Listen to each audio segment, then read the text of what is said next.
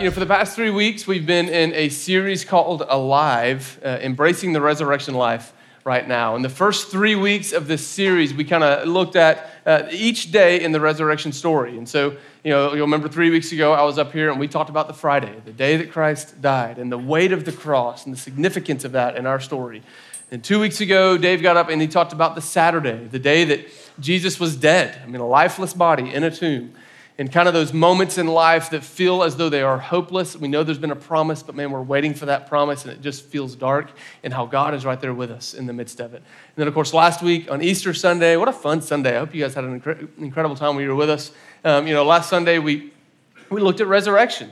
This moment where the lifeless body of Jesus was infused with life and he came back to life. And remember that Dave kind of took us historically and just said, hey, uh, almost every historian will agree that something happened on the third day. Something happened on the third day after Jesus died. And we believe that something that happened is the resurrection of Jesus, like him coming back to life. And here's what's amazing is if you look across history, um, the resurrection of Jesus is this amazing moment where if humanity in the world is like a gigantic pond, the resurrection of Jesus, like somebody took a gigantic rock and just chucked it out into the middle, and it created this ripple effect where these ripples just started spreading across history. And, and what you watch as you watch over the last 2,000 years since the resurrection of Jesus, you begin to see that as those ripples of the resurrection begin to wash over the human soul, something significant happens within us. That when you encounter the risen Lord Jesus, you don't stay the same, that something happens in you and we started watching this, you know, I mean, you see this happening 2,000 years ago. You read the book of Acts. Uh, it's the, the story that unfolds right after Jesus was resurrected. And you see story after story of people who are just changed. People who were cowards before, they encounter resurrected Jesus, and suddenly they're filled with courage. People that were hiding their faith in secret suddenly encounter the risen Jesus, and now they're proclaiming their faith with boldness. People who've been living selfishly only for themselves suddenly start dying to themselves and living for the sake of others. It's like this radical shift starts happening in the hearts of those who are overcome by the ripple of the resurrection of Jesus. But it's not just something that happened 2,000 years ago, like it's still happening today.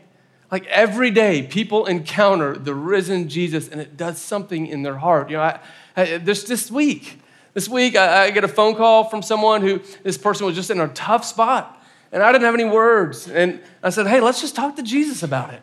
And I don't know how to explain what happened, but somehow in, in 30 minutes of prayer, this person encountered the risen Jesus Christ. And it was amazing. You know, I prayed with them. I didn't say a whole lot. We just asked Jesus to speak. And I get a text from this person the next day, and they said, they said, hey, the last 24 hours, I've experienced the presence of Jesus in a way that I never have in my entire life.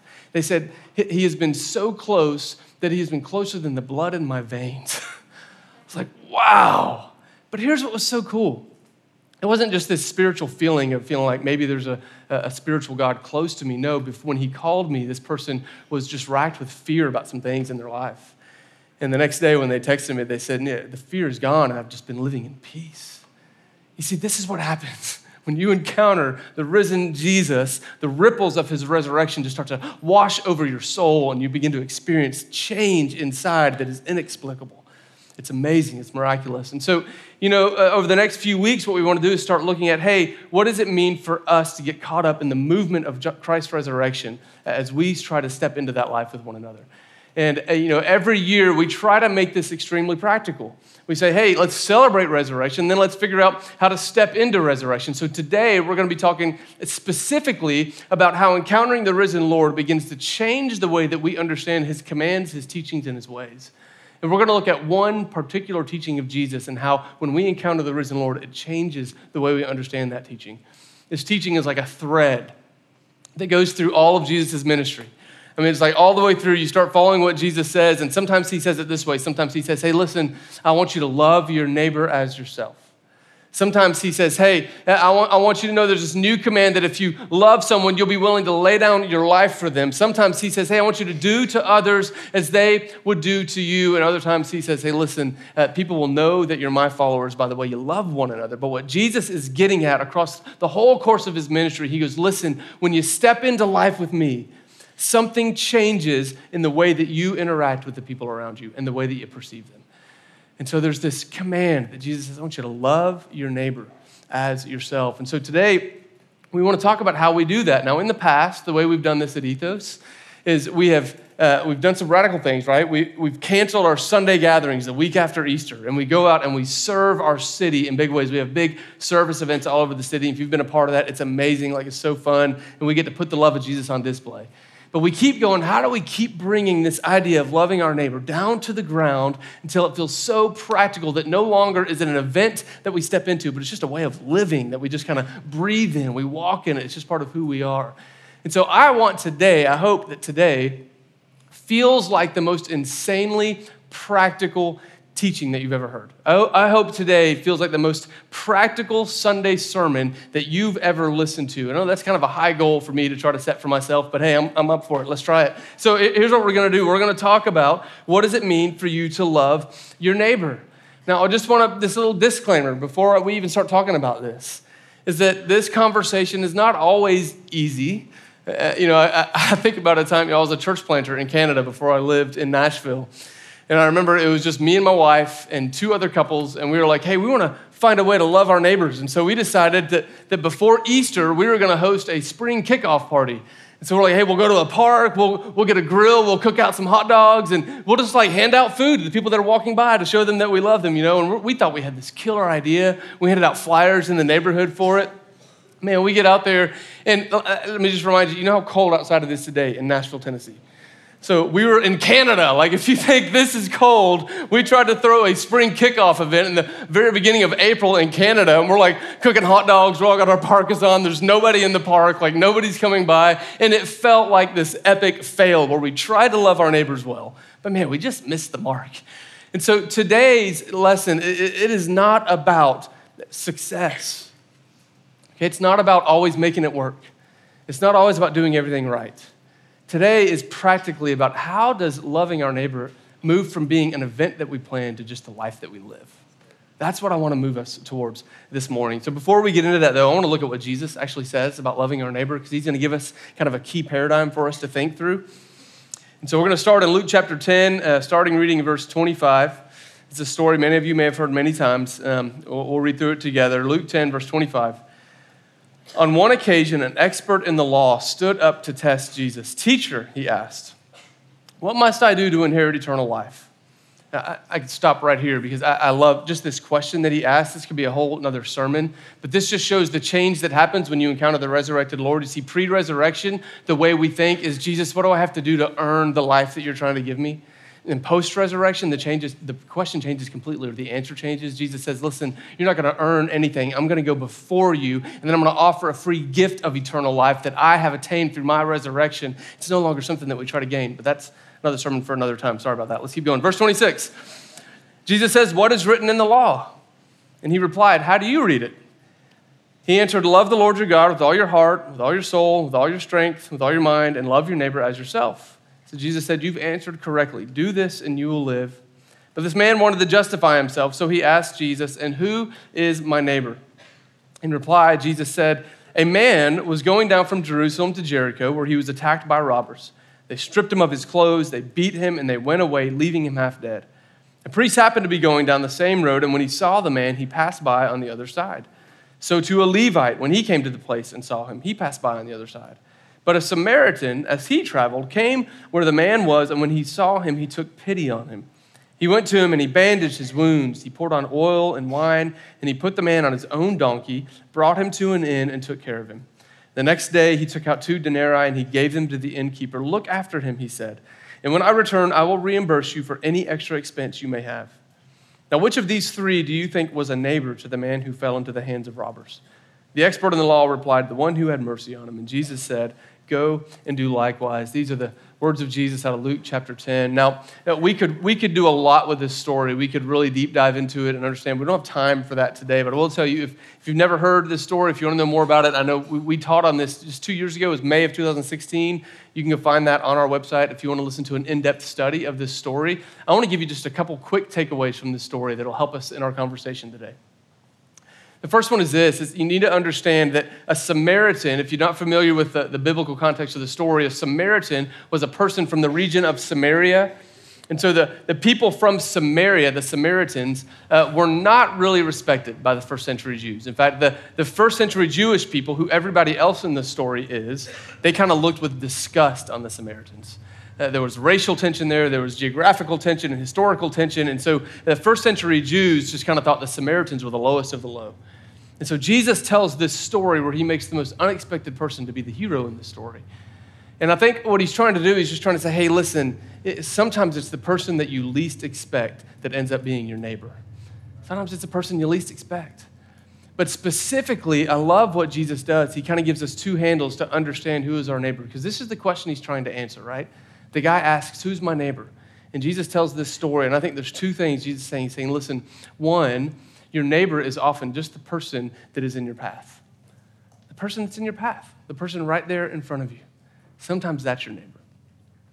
But Jesus kind of flips it around too. He asks, Who was the neighbor to the man that was beaten? And the guy says, The one who showed mercy. And Jesus says, That's right. And so what Jesus is saying is, Listen, sometimes it's the person in your path, and sometimes it's the person that has shown you mercy.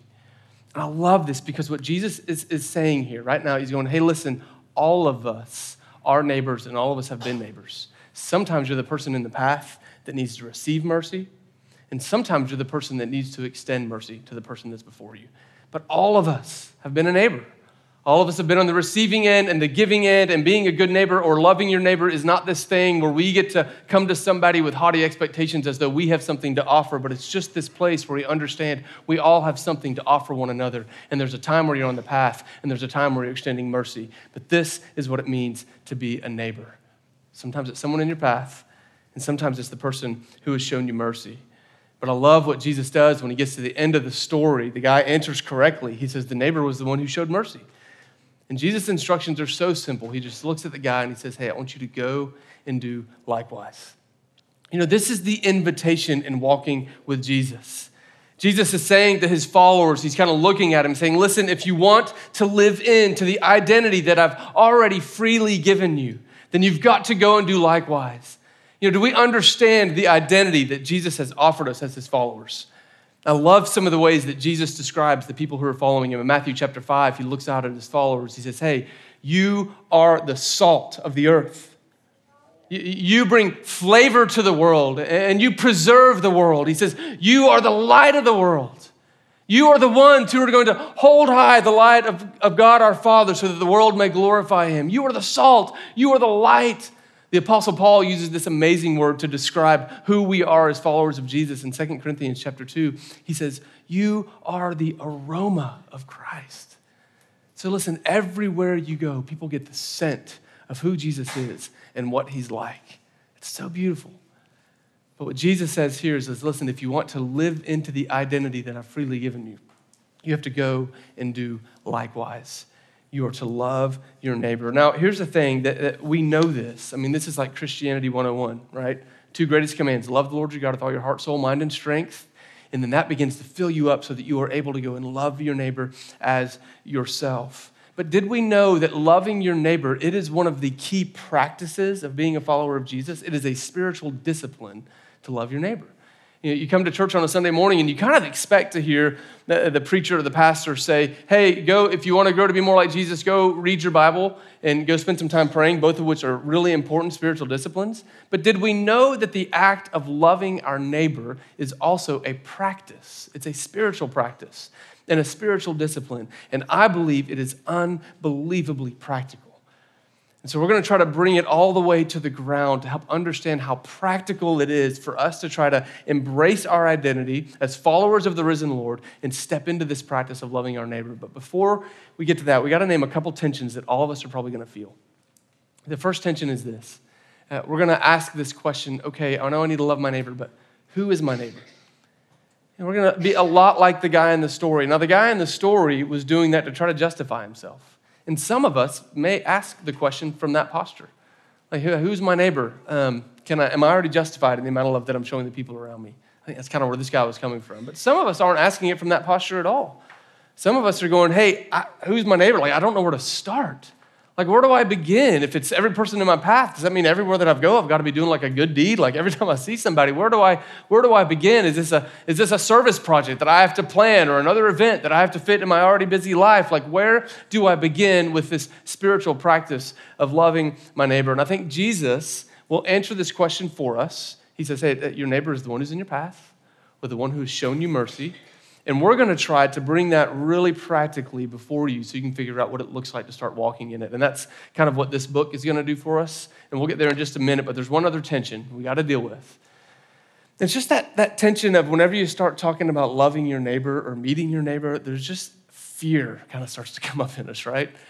And all of us have different fears. So for some people, it's as you think about that, it's the fear of rejection you think, man, what if I go and I show kindness and I introduce myself and I'm kind and I do something and they want nothing to do with me?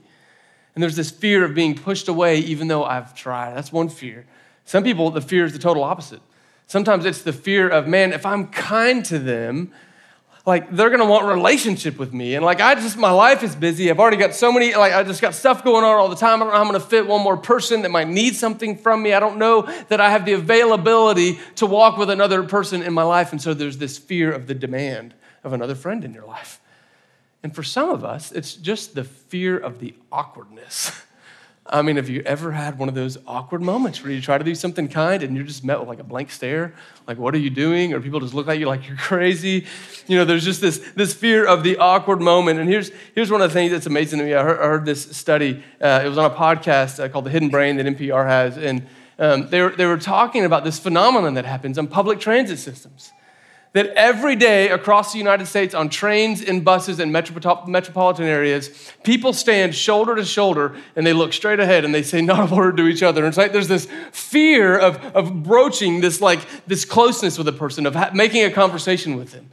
And so they started doing surveys and they asked people, hey, do you talk to people on the train? And the majority said, no, never. I would never do that. And like, well, why don't you do that? And they're like, well, most people had this perception that if they tried to make conversation with the person next to them, it would make their already hectic day feel more stressful and more busy. And so the fear kept them right here.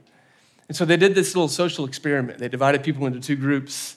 And they said, Hey, I want you people on this group over here. Today, your assignment on the train, regardless of how you feel, is to push past and make some sort of conversation with the person sitting next to you. And they said, This group over here, your assignment is don't do anything, just don't say a word, just ignore, get on your phone, do whatever you normally do, just ignore the people around you.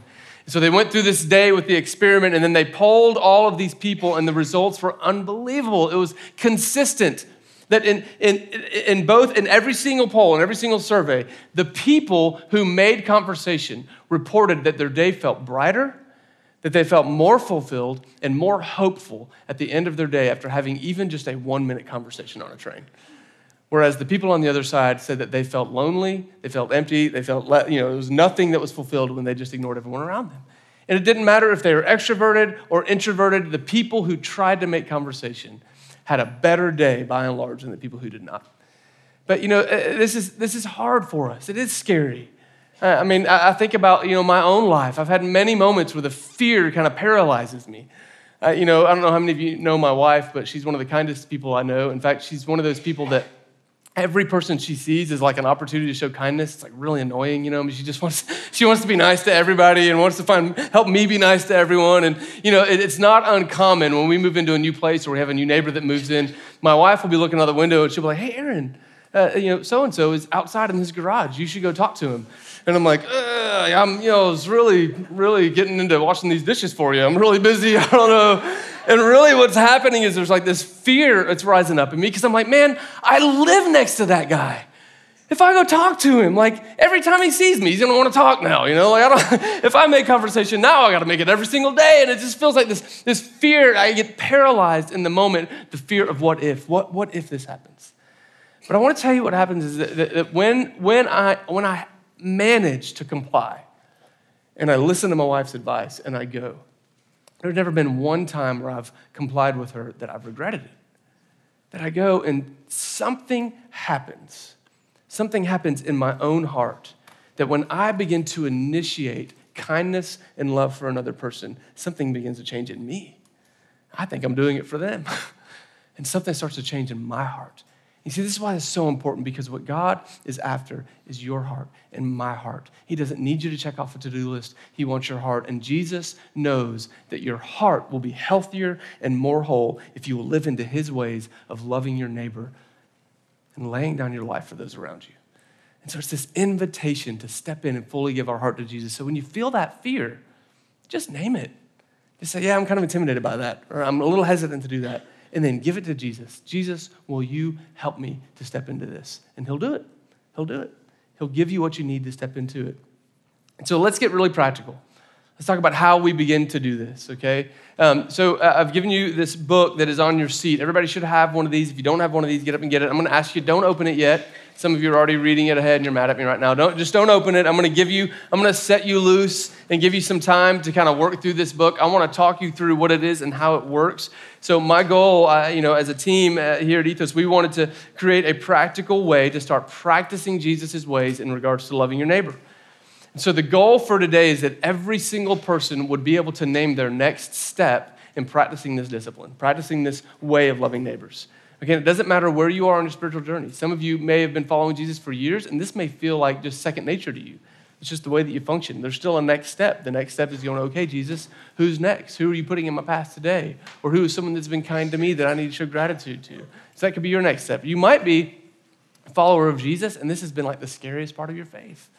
The idea of trying to show love and kindness to somebody you don't know, or maybe somebody you do know, just feels intimidating. And so your next step uh, might just be reading through this book and asking Jesus to put some names and to give you the courage. You know, everyone has a next step. Maybe you're not a follower of Jesus. You know, and I, I think if you're not a follower of Jesus, this, this book, this is a way for you to begin to test drive the ways of Jesus. Give this a shot. See if trying out the ways of Jesus does not begin to change some things in your heart and your posture towards other people. And so today, the goal is for all of us to identify what is my next step. And so I'm going to walk you through the book for a little bit and kind of tell you how it's set up. So if we can get the first slide up on the screen here. Um, when, you, when you find that book, uh, you'll pick it up, and on the front, right now, I want everybody to do this. You should have a pen either on your seat or somewhere around, or you can share it with somebody. I want you to go ahead and just write your name on the front of this book. This is yours. This is yours to take with you. Okay, so write your name on it right now. Go ahead and claim it as your own. And then if I find it afterwards, I, I get to find you and give it to you. You know, I'll return it to you. So you go ahead and write your, write your name on it. Make this your own. And I'll kind of walk you through how the book is set up. So when once I set you loose to start working through it, I'm going to give you some time this morning to do that. Um, you'll find the very first page says start here, super practical. I mean, it doesn't get any more practical. Tells you right where to start. Start here, and on that first page, uh, it's going to kind of walk you through just a reminder of why we're doing this. But it's also going to give you a reminder that anything like this that we do always begins with God. So there's this reminder to just come to God with prayer and to ask Him to be the one leading you through this process. And so that's going to be on the first page that you come to when you open it. Um, when you flip that page, you're going to see another page that looks something like this. We get the other slide up here. You'll see this image that has you at the kind of the middle, and then has all these people around you. And the question that you're beginning to answer is hey, who is your neighbor? And so, you know, we look to Jesus for the answer to that question Who is my neighbor? Well, Jesus says it's the person in your path, it's the person who has shown you mercy. And so, what we've done is try to break, break our lives down into kind of three spheres because not all of us uh, will always be called to do this the same way. And so, we've, we've broken it down into three spheres where you live, where you work or go to school, and then where you play. So, where you live, where you work or go to school, and where you play. And so, there's some questions that are on this page that kind of says, hey, who lives near you? Hey, who, who do you interact with at work or school? Who do you see when you play? And when you answer these questions, here's what I want you to do. Uh, remember, really practical. I want you to imagine yourself. Let's just take the question, who lives near you? Imagine yourself at your house or in your apartment and go to your front door and open the front door and just look and go, man, who lives behind that door right across the hall? Who lives two doors down this way, one door down this way, two doors here, one door here. Or if you live in a house, you know, look out your front door and go, do I know the people that live there? Do I know the people that live there? Do I know who lives on either side? Or you look out your back door, do I know the people that live in the house behind me? You're just asking, do I know who my neighbors are? And do the same thing for where you work, where you go to school. And if you don't know their names, that's okay. You've kind of discovered possibly your first step. Like the first step in loving your neighbor is to know your neighbor. So maybe your first step is just to go meet them. Uh, but you know, if you don't know their name, you can just write a descriptor down. You can be like, uh, "Who lives next door?" It's that weird old guy that always does weird things. You know, you write that, write, write that down. Or uh, that's that, that young couple that always throws parties late at night. Or that's that sweet family that always waves at me when I drive by. You know, whatever descriptor you want to give them to help you remember who they are, you can write that down in the book. Now, at the bottom of that page, you're going to see a thing that says choose your neighbor. And so your next step, like for this week, sometimes it's just, just say, God, where do I start? Where do I begin? I can't do this with every single person always in my life, so where do I start? And so that part of the book functions a little bit like one of those choose your own adventure books. I don't know if you ever read those when you were a kid, you know, where you read up to this really suspenseful moment and it gives you a choice. Do you want to go into the cave or do you want to go around the cave? And I'm like, go to the cave, page 30, you know, and you turn there. So if you want to choose a neighbor that lives near you, then you would go to page seven. If you want to choose somebody who works near you, it gives you another page number and you'll flip over there. And what you'll find when you flip to those pages is like a communal inventory or a community inventory. We've got a picture of one of those pages here. And what those pages contain are just some questions, some different ways to begin thinking about the people that live around you. Now, these questions are not perfect, and some of them may not apply to you. And if they don't apply, just skip over them. Um, but uh, we'd love you to just read through those questions and see what Christ starts to turn up in your heart about the people around you and the opportunities that might be there to be a good neighbor. And here's what we love from you as you work on this. You may, you will probably think of ideas that we left out. And so you got plenty of space to write down your own ideas. And uh, we're actually going to have a, a, a, website up. The URL is on the back of the book and on the back page of the book, ethoschurch.org slash love your neighbor. We want to hear your ideas. How is this going? Share your stories of what it's looked like for you to intentionally step into loving your neighbor. Share with us the ideas that you've had. And please uh, hear me really clearly on this. We are not asking you to go organize a block party. I mean, you may want to do that. If you want to do that, that's great. but we're not talking about an event. We're talking about what it looks like for all of us just to fully embrace the way of life where as we go, we are loving those in our path and we're loving those that show us mercy. This is the invitation. And so here, here's what I'd like to do. I want to um, I want to give you opportunity right now, like give you eight minutes or so, just to start working on this. If you're here with somebody you live with, if you're here with your spouse and you want to work on it with them, that's great. If it's a roommate, you want to work with them, or maybe a group of people that you know live around you on the same hall as you, whatever you want to do, you can do that with them, or you can do it alone, however you prefer to do that. But I'm going to give you some time right now, uh, really practically, to begin working through this book, and then I'll kind of give you some further instructions beyond that. Okay, was that was that the most practical sermon you've ever heard? Pretty, pretty practical? Okay, you don't have to answer that. It's cool. Don't worry about it. So here's what I'm going to have you do. I'm going to go get that book. We're going to turn some music on. You start working, get with people you need to, and I'll give you some more instructions here in just a few minutes. Go for it.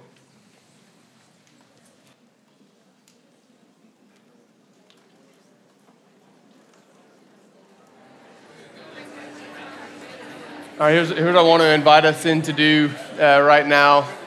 You know, every week when we gather, uh, we come around uh, the communion table and we we get the bread and we get the cup. And it's this reminder of, of Christ's presence with us, that He is here, He's with us. And, and so, you know, anytime you step into walking in the ways of Jesus, it's important to remember that He's the one going with you, that He's the one making it possible, making it doable. And so I'm going to send you to the communion tables. And what you to do is get the cup, get the bread, come back together with the people that you've been talking to, and maybe just name two things. One, is there any fear that's starting to kind of pop up in you as you think about doing this? And just name it with them and ask them to pray with you. Just give it to Jesus. And then the second question so the first one is, is, is there any fear? And the second question is this what is your next step? What are you going to do next? Is it go home and finish the book? Is it go meet one of your neighbors and learn their names? You know, what is your next step in beginning to practice the way of Jesus in regards to loving your neighbor? And then just take communion with one another and pray for one another. If, if you would like prayer this morning, if this idea of encountering the resurrected Lord is unfamiliar or new and you want to be prayed with, we'll have men and women at the Respond banner. We'd love to pray with you after we're done here. So let me pray for us and I'll send us to communion. Lord, thank you so much. Uh, thank you for the way of life that you ushered in um, and the way that you conquered death and you invite us in. Thank you for giving us your spirit. Lord, we invite you now as we come to the table of grace. Would you remind us of your nearness? Remind us of the gift of your presence in our lives. And Lord, would you inspire us and lead us in your spirit as we attempt to leave this place and embody your love to the people around us. And I love you, Father. It's in the name of Jesus that we pray and give thanks. Amen.